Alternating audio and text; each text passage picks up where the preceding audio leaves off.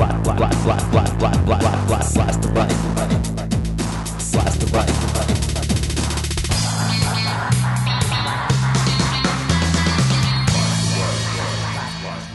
Greetings. You're listening to podcast number 145 of Blast the Right.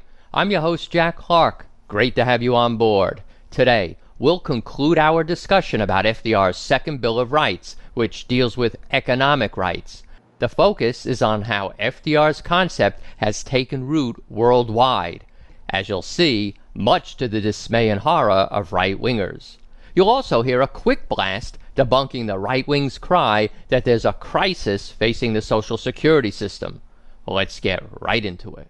Your sources today include, and it's a long list, the New York Times, AmericanRhetoric.com, the website of the United Nations, the book The Second Bill of Rights by Cass R. Sunstein, the Miami Herald, the Times of London, the BBC, Time Magazine, the British newspaper The Guardian, Oxfam.org, FoxNews.com, the Christian Science Monitor, and the Washington Post. You'll never guess who approvingly played a clip of Franklin Delano Roosevelt's first fireside chat. Keith Olbermann? No. Rachel Maddow? Thom Hartmann? No. You can only imagine my surprise when none other than Sean Hannity himself played a bit of FDR's March 12, 1933 address to the American people. Hannity liked FDR's optimistic, encouraging tone and said in his blog post that Obama should take a page out of FDR's playbook. Okay, I thought, fine, Sean, but there are a couple of other pages in FDR's playbook you need to pay attention to. Which provides a perfect segue to finish up our discussion of FDR's Four Freedoms and Second Bill of Rights speeches. Let me give you a brief recap of what FDR said to the world on those two occasions. Last time I played extended excerpts, today I'll play you edited shorter versions to hear the more extensive clips, check out that podcast 143. In his 1941 Four Freedom speech, FDR said there are essential human freedoms every person in the world is entitled to.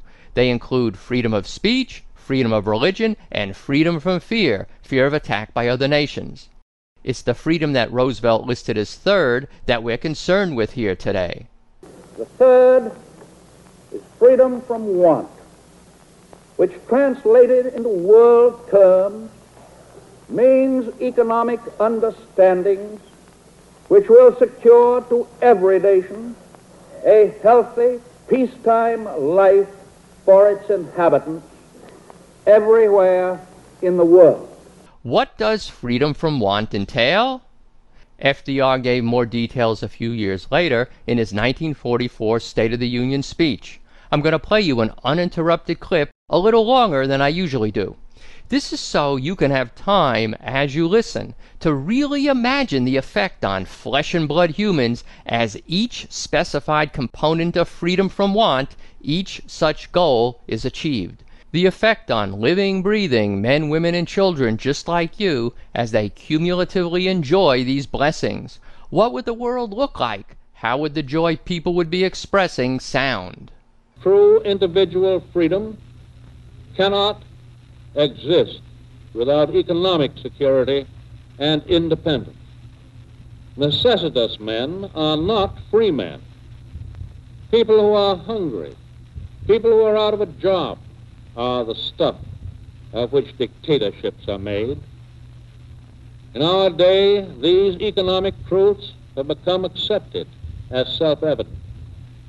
We have accepted, so to speak, a second Bill of Rights under which a new basis of security and prosperity can be established for all, regardless of station or race or creed.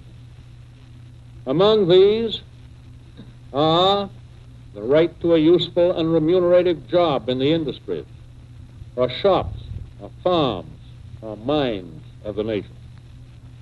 The right to earn enough to provide adequate food and clothing and recreation the right of every family to a decent home, the right to adequate medical care, and the opportunity to achieve and enjoy good health, the right to adequate protection from the economic fears of old age and sickness and accident and unemployment. Finally, the right to a good education. For anyone willing to work, he or she would have the right to a useful job paying a living wage with decent housing, good medical care and education, and protection, a safety net against old age, sickness, accident, and unemployment. In other words, economic justice. FDR's wife Eleanor was instrumental in taking her husband's freedom from want and Second Bill of Rights concepts and establishing them on the global stage. With her leadership, the Universal Declaration of Human Rights was written under United Nations auspices. FDR's Four Freedoms and Second Bill furnished much of the contents.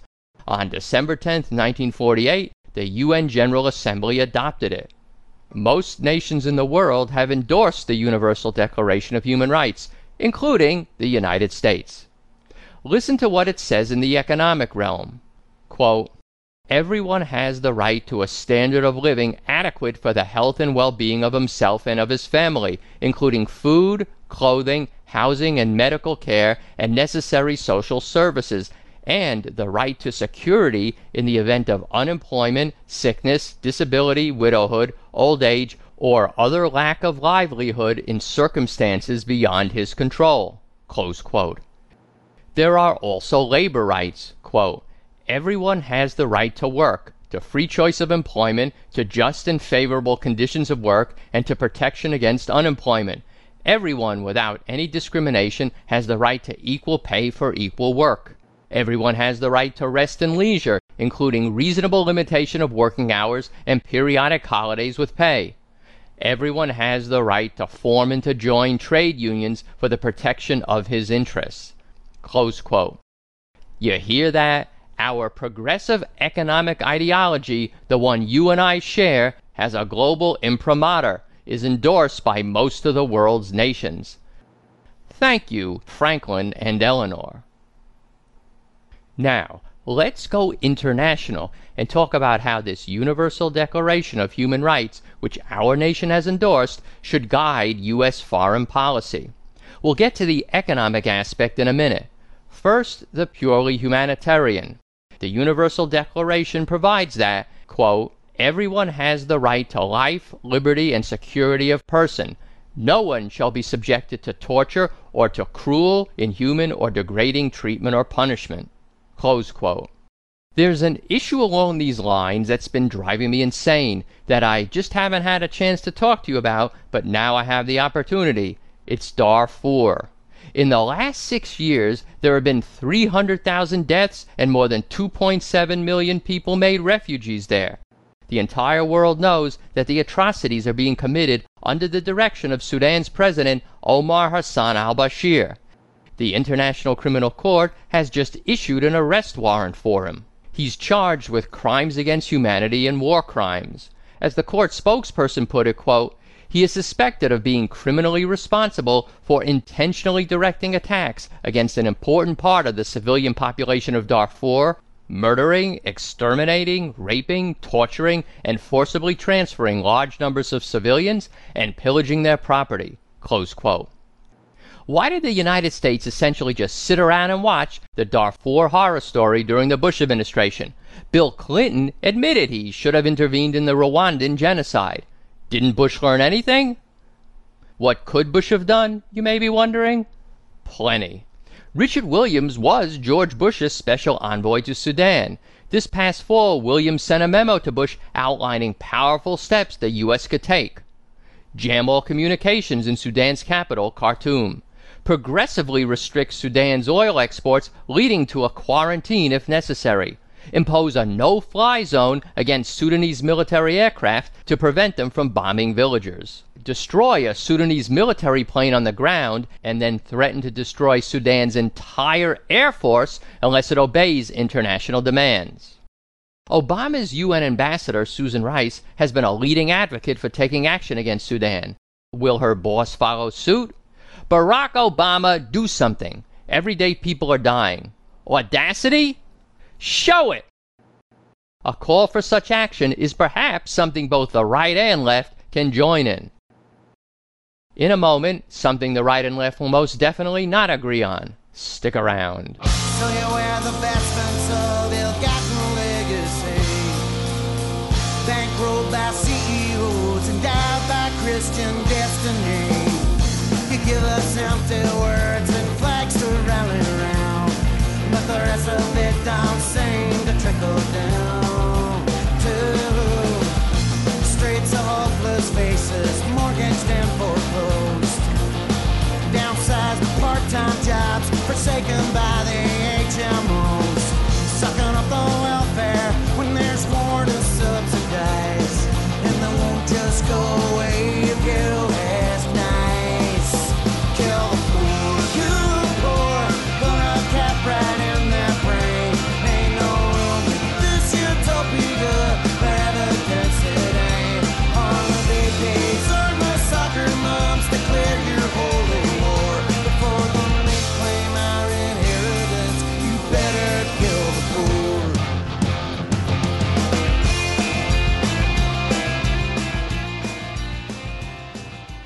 What won't the left and right agree on? You got it, the economic aspects of the Universal Declaration of Human Rights.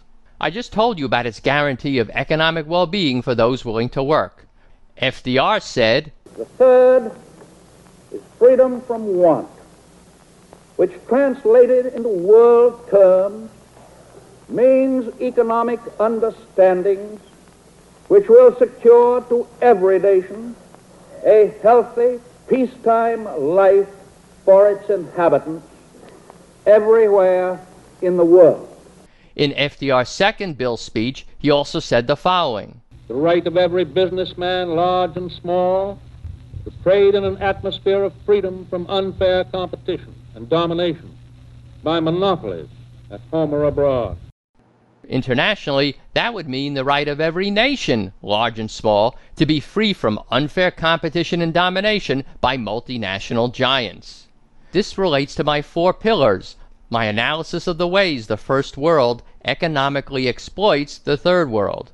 The four pillars are the methods the right uses to effectuate the supreme right wing directive transfer wealth from everyone else to the already wealthy. I go over these four pillars in detail in Podcast 56. That's a seminal podcast that I urge you to listen to if you haven't. In short, the four pillars are 1. Sweetheart contracts for natural resources. 2. Unfair conditions of international trade. 3. Dubious loans. And 4. Imposition of so called structural adjustment programs. Woe to any nation that challenges the four pillars, threatens to actualize the diametrically opposed Universal Declaration of Human Rights, FDR's Four Freedoms, and his Second Bill of Rights. I'll give you now two examples of countries under such right wing assault. I've told you before how I always want to spend more time on third world issues. Domestic U.S. concerns seem to crowd them out. If I were on three hours a day, five days a week, I'd have time. With a 30 minute show only a couple of times a month, I don't. So I'll go at warp speed here. The two examples are Venezuela and Bolivia. If you're interested, podcasts 49 and 88 have much more on these two nations. In Venezuela, the nation as a whole owns the oil fields. The government of Hugo Chavez has required that a majority stake be owned by the government in oil operations. It's raising the royalty rates. It's collecting back taxes owed from the multinationals. This brings in tens of billions of additional dollars. That money rightly belongs to hungry, poorly housed, sick without medical care Venezuelans.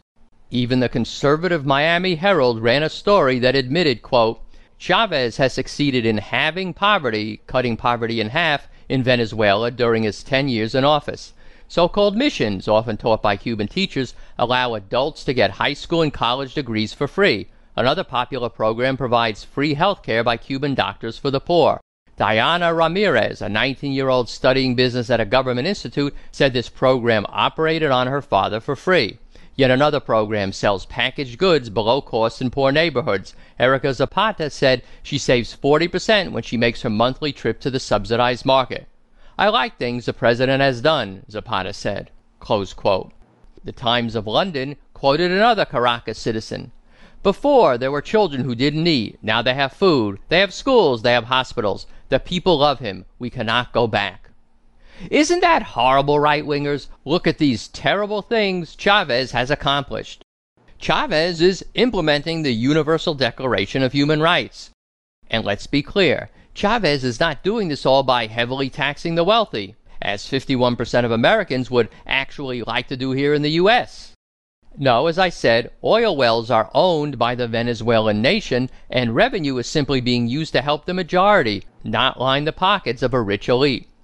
Helping the poor, the right wing attitude towards Chavez is summed up by Pat Robertson, speaking of Chavez some years ago. You know, I don't know about this doctrine of assassination, but if he thinks we're trying to assassinate him, I think we really ought to go ahead and do it. Chavez last month won a referendum by a landslide, removing term limits on the presidency so he can run again. The right was apoplectic. Yet the U.S. didn't have term limits until after World War II. And the right seems to have no problem with presidential term limits being changed in Venezuela's neighbor Colombia, where the president is their right wing buddy. You get the idea. Attack, attack Chavez on one pretext or another, but the real reason is economic. On to Bolivia. In Bolivia, as in Venezuela, contracts with multinationals are being renegotiated, the government is acquiring a majority stake, and royalty rates are being raised. In fact, flipped. Instead of 82 to 18 percent in favor of the multinationals, it's going to be 82 to 18 in favor of Bolivia. Listen to Evo Morales, the first indigenous person elected to the presidency of Bolivia. He's being interviewed on Democracy Now! Dijimos nacionalizar los hidrocarburos, nacionalizamos, We said we were going to nationalize the gas and oil sector. We did. sin expropiar ni expulsar a ninguna empresa. Without expropriating or kicking out any of the companies. dijimos que era importante tener socios, no patrones. We said it's important to have partners, but not bosses. Y cumplimos, And we did it. porque el inversionista tiene derecho a recuperar su inversión y tener derecho a la ganancia. The investor has the right to recuperate their investment and to uh, a reasonable profit. Pero tampoco podemos permitir que haya saqueo, eh, eh, que solo la empresa se beneficie y no el Estado. But we can't uh, allow for the sacking of the country and only the, the companies benefit and not the people. Y he demostrado técnicamente, numéricamente, financieramente, And we also showed technically, financially, with numbers, la empresa recuperaba su inversión y tenía derecho a la ganancia. that the company was going to be able to recover their investment and would have a reasonable profit. Aunque no ganaba harto como antes, They weren't going to uh, earn, have as much profit as before porque los megacampos, because the largest oil fields, las empresas solo aportaban el 18% al Estado y 82% para la empresa. uh, excuse me, from the, from the largest gas fields, the companies only gave 18% of royalties to the state and took 82%. Y con el decreto hemos cambiado. But now with the new law, we've changed it around. Ahora 82% para el Estado 18% para la empresa. Now 82% for the, for the government, for the state, and 18% for the companies. Se quedan sin problemas They're staying, there's no problems. De ese megacampo que controla la Petrobras. Hasta ahora ha habido ingresos adicionales a cerca de 150 millones de dólares. And from that large field that Petrobras is managing, we've already seen $150 million coming into government coffers now. The extra revenue here, too, will be used to help those who have the right to it, impoverished Bolivians without adequate food, water, shelter, medical care, or any of the other necessities of life. Morales, like Chavez, is implementing the Universal Declaration of Human Rights in the economic realm. Does that sound so horrible that Morales should be an object of right wing horror? And boy, it'll be getting even worse. The mineral lithium is a critical component for electric battery powered cars. It turns out Bolivia has the largest lithium reserves in the world, over half. Historically, Bolivia, like most if not all third world countries, has been economically exploited in the extraction of its natural resources. As that leftist rag Time magazine put it, quote, during the colonial era, silver from the area's prodigious mines helped fund the Spanish Empire. But historically, all that wealth has left the local population, especially the indigenous, with little more than desperate poverty and early death by mining related diseases like black lung. Close quote. So it seems perfectly reasonable to me, doesn't it to you, that Bolivia's mining minister recently explained, quote, We want to send a message to the industrialized countries and their companies. We will not repeat the historical experience since the 15th century, raw materials exported for the industrialization of the West that has left us poor. Close quote. Bolivia wants to have vertical integration, maybe even up to actually manufacturing the lithium ion batteries. So again, what's wrong with that, right wingers? In their minds, plenty. As you might expect, there were massive tensions between Bolivia and the U.S. under George W. Bush, including expulsions of ambassadors. Among other things, the Morales government condemned the U.S. for lending at least tacit support to members of the opposition who were fomenting destabilizing levels of violence. And another example, while Bolivia's coca cultivation increased only 5%, Colombia's increased 27%. Yet it was Bolivia that Washington punished. Maybe because Colombia's president is a right winger and was a friend of the Bush administration?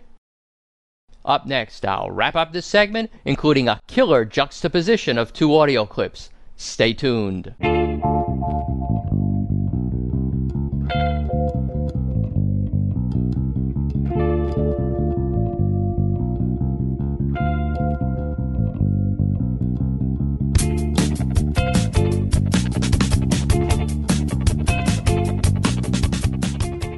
Your one minute voting report. iTunes made a change. You can rate a podcast without having to write a review. That's increased the number of five star ratings. Unfortunately, it seems right wingers who didn't want to bother to write a review in order to give Blast the a one star sabotage rating are all too happy to do so now, since all they have to do is click their mouse once or twice. So, proportionally, a lot more one star reviews. Not good. Therefore, in order to keep the Blast the Right version of the progressive flag in a prominent position on the iTunes News and Politics featured page, I need those five star reviews, or now alternatively the five star ratings without reviews, to keep coming in. You only have to do it once. Over at Podcast Alley, we're doing well, still at number four nationally. Every month is a new vote there, so if you haven't done so, you can go over to podcastalley.com and give Blast the Right your vote of approval. Thanks.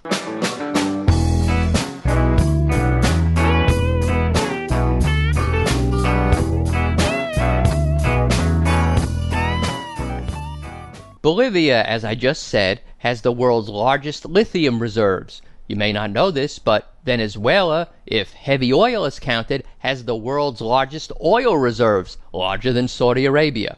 So you know, you're gonna hear right wingers criticizing Chavez for doing this and Morales for doing that, and condemning Morales for not doing this and Chavez for not doing that. A million and one lines of attack. And it's all a crock, to use a technical term. Do you really think the right gives a damn about democracy in Venezuela or about the poor in Venezuela that Chavez, according to them, is supposedly not helping? Do you hear the right complaining about assassination of progressive union leaders in right wing ruled Colombia? Far worse than anything they even claim is occurring in Venezuela. Of course not. And I'll bet you, before Chavez took office, these right wingers never wrote a word about helping the Venezuelan poor. I bet they never said a word about that. In fact, I bet even the mere thought of helping the Venezuelan poor never entered their heads. The right doesn't give a damn about the poor. Criticizing Chavez because he's not helping the Venezuelan poor enough? Did you hear these right wingers complain about George Bush not helping the poor? Under Bush, poverty in absolute numbers and as a percentage of the population went up.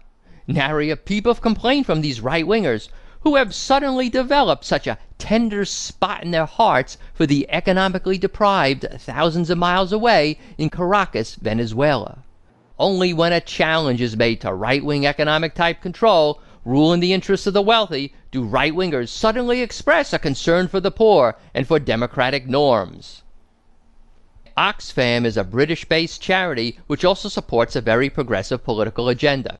Back in 1985, they published a Spanish language book entitled The Threat of a Good Example. They were referring to Nicaragua, where the Sandinistas were also ruling in the interests of the poor and also being condemned by the right back then for being undemocratic and not really helping the poor. Right wing propaganda doesn't change. As the president of a U.S. energy consulting firm warned, speaking of Evo Morales, quote, I don't think the game is over. It's going to move from the Americas to the Africans. This is a very dangerous precedent. A dangerous precedent for right wing policies of exploitation. So there you have it. FDR's New Deal progressive ideology writ large via the Universal Declaration of Human Rights. This is another reason the right hates the UN so much. It's a global forum to disseminate just such anti right wing economic concepts as embodied in the Universal Declaration. Darfur, a terrible example of the Universal Declaration being violated. The U.S. could easily have stopped the mass murder. Bush didn't. Obama must. Venezuela and Bolivia, challenging right wing economic control and trying to embody Universal Declaration economic values and suffering the consequences, a propaganda assault by the right wing. There are two clips I often play, but haven't played them before right next to each other. Take a listen. These economic royalists complain that we seek to overthrow the institutions of America. What they really complain of is that we seek to take away their power. Our allegiance and our allegiance to American institutions requires the overthrow of this kind of power.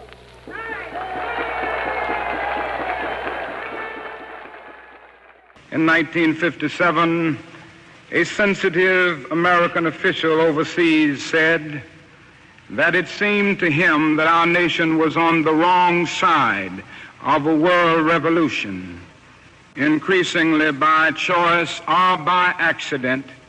This is the role our nation has taken, the role of those who make peaceful revolution impossible by refusing to give up the privileges and the pleasures that come from the immense profits of overseas investments.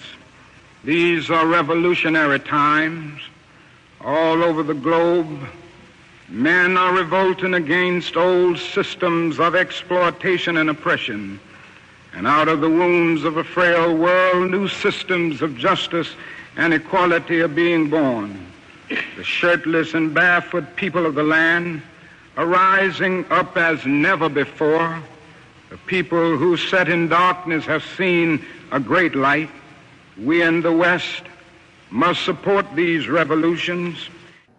The first was FDR from his 1936 acceptance speech for the Democratic nomination, followed by Martin Luther King in his 1967 Beyond Vietnam speech.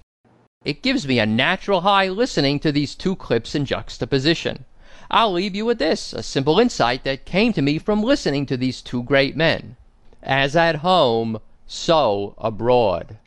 If U.S. citizens have a right, indeed a duty, to overthrow American economic royalists, then likewise citizens of other nations have the same right and duty to overthrow their own economic royalists, to revolt against old systems of exploitation and oppression.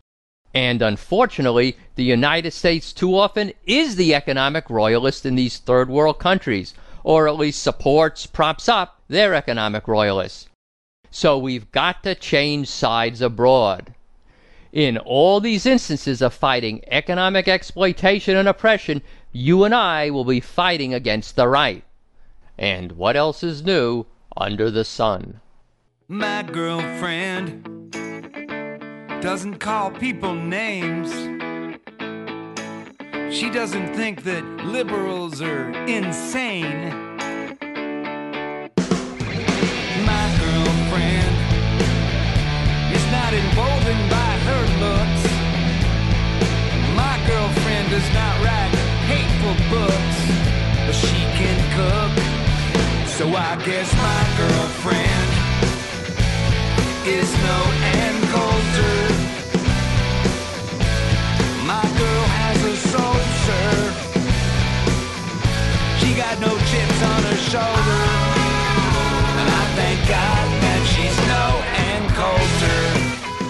I've had a bunch of requests to address the Social Security issue. Well, here's a quick blast for you because there's not much to say. The right's campaign of lies is very easily debunked. Your sources in this segment include MediaMatters.org, the Boston Herald, the Washington Post, and the website of the Social Security Administration. Listen here to our friend Sean Hannity exchanging misinformation with Fox News contributor Bo Dietl last month. Your other shoe's dropping very fast. You know what your big shoe is going to be? Your public pension funds. All your pension funds all are out there. And the Social Security that we have in this country. Bankrupt. Social Security was formulated after the Great Depression. It wasn't supposed to be pension. There were 15 people working to everyone retired. Now it's three to one. That's true. 10 years from now, it's going to be two to one. The problem is there's going to be bankruptcy in Social Security and then the All right, but pension that one last one. That with the Social Security bankrupt, Medicare bankrupt. Why do people put their hope the government's going to solve this and health care on top of it? Unfortunately, even the mainstream media has picked up the right wing talking points. NBC's David Gregory has it wrong. We're not factoring in some of these unfunded entitlement programs like Medicare, the fact that uh, Social Security is about to go uh, pay out more than it's taking in uh, by 2010. So there are some real concerns down the road. Another NBC genius, John Yang. 44 year old high school history teacher Peter Vogel thinks he'll collect Social Security when he retires, but he's not so sure about his nine year old daughter, Emma.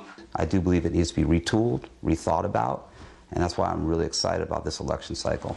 At current rates, analysts say Social Security will run out of money by 2041, when Emma will only be in her 40s.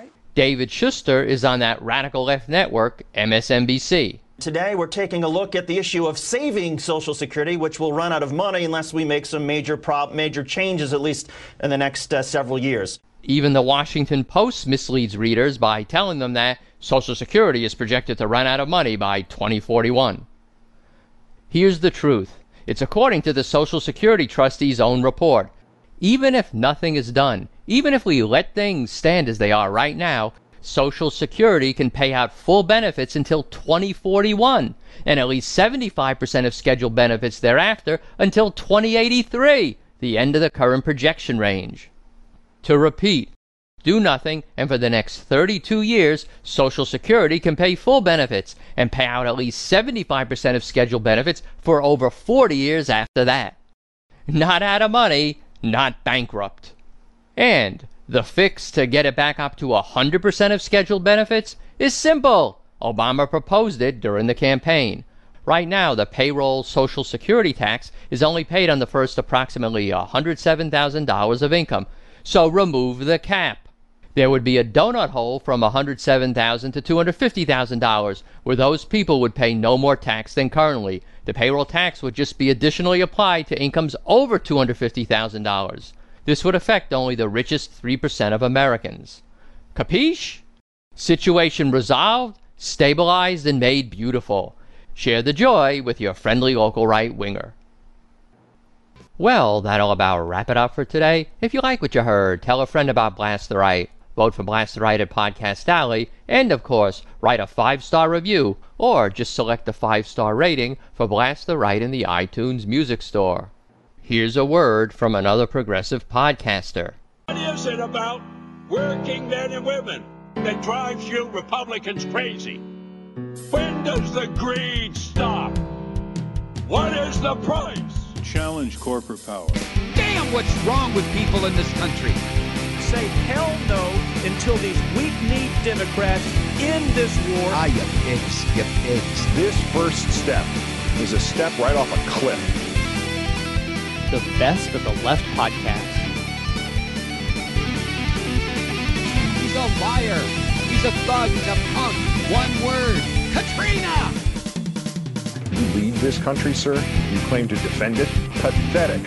You can't claim support for our troops without supporting their mission, Mr. Speaker. God, that is so dishonest on so many levels. Mm-hmm. All those people who died on 9-11, and you guys want to use 9-11 as an excuse to do everything you want, attack Iraq and Iran, the people that have absolutely nothing to do with 9-11? Don't you dare talk about 9-11, please. This election is our chance to give the American people a reason to believe again. It is time now for Barack Obama. Imagine This American Life meets Progressive Talk Radio. Each week we choose a political theme and bring you a variety of stories on that theme, only at bestoftheleft.com. Music credits. The break music was Kill the Poor by Matthew Grimm and the Red Smear, LA Nightmare by 22 Caliber, Not the One Blues by Bernstein Thornside, and My Girlfriend is No Ann Coulter by Lucky Man Clark. We'll close with a little bit of Peter Finch playing Howard Beale in the Classic Film Network, combined with No Justice, No Peace by Wacky Avelli. Links to all the music I play on Blast the Right can be found on my music resources page. Links to all the statistics and quotations I use can be found on my data resources page. I'm also now posting transcripts of each show. All of those can be found linked to off the main podcast homepage. Keep all your great email coming in. My address is rational at roadrunner.com. I'm happy to say I'm all current with March email, I'm all current with February email, and I'm working my way back through January. Slow but steady progress. You can also call in and leave a comment for me to play on Blast the Right. Just dial 310-933-5891 and leave your message. Another way to leave a message is on Skype. My Skype name is Jack from Blast the Right. So, until next time, I'll sign off and say I love you all including all you right wing misguided souls. You've got to get mad. You've got to say, I'm a human being. God damn it. My life has value. So, I want you to get up now. I want all of you to get up out of your chairs. I want you to get up right now and go to the window, open it, and stick your head out and yell, I'm as mad as hell, and I'm not gonna take this anymore! We're mad as hell, and we ain't gonna take it anymore. No justice, no peace. We're mad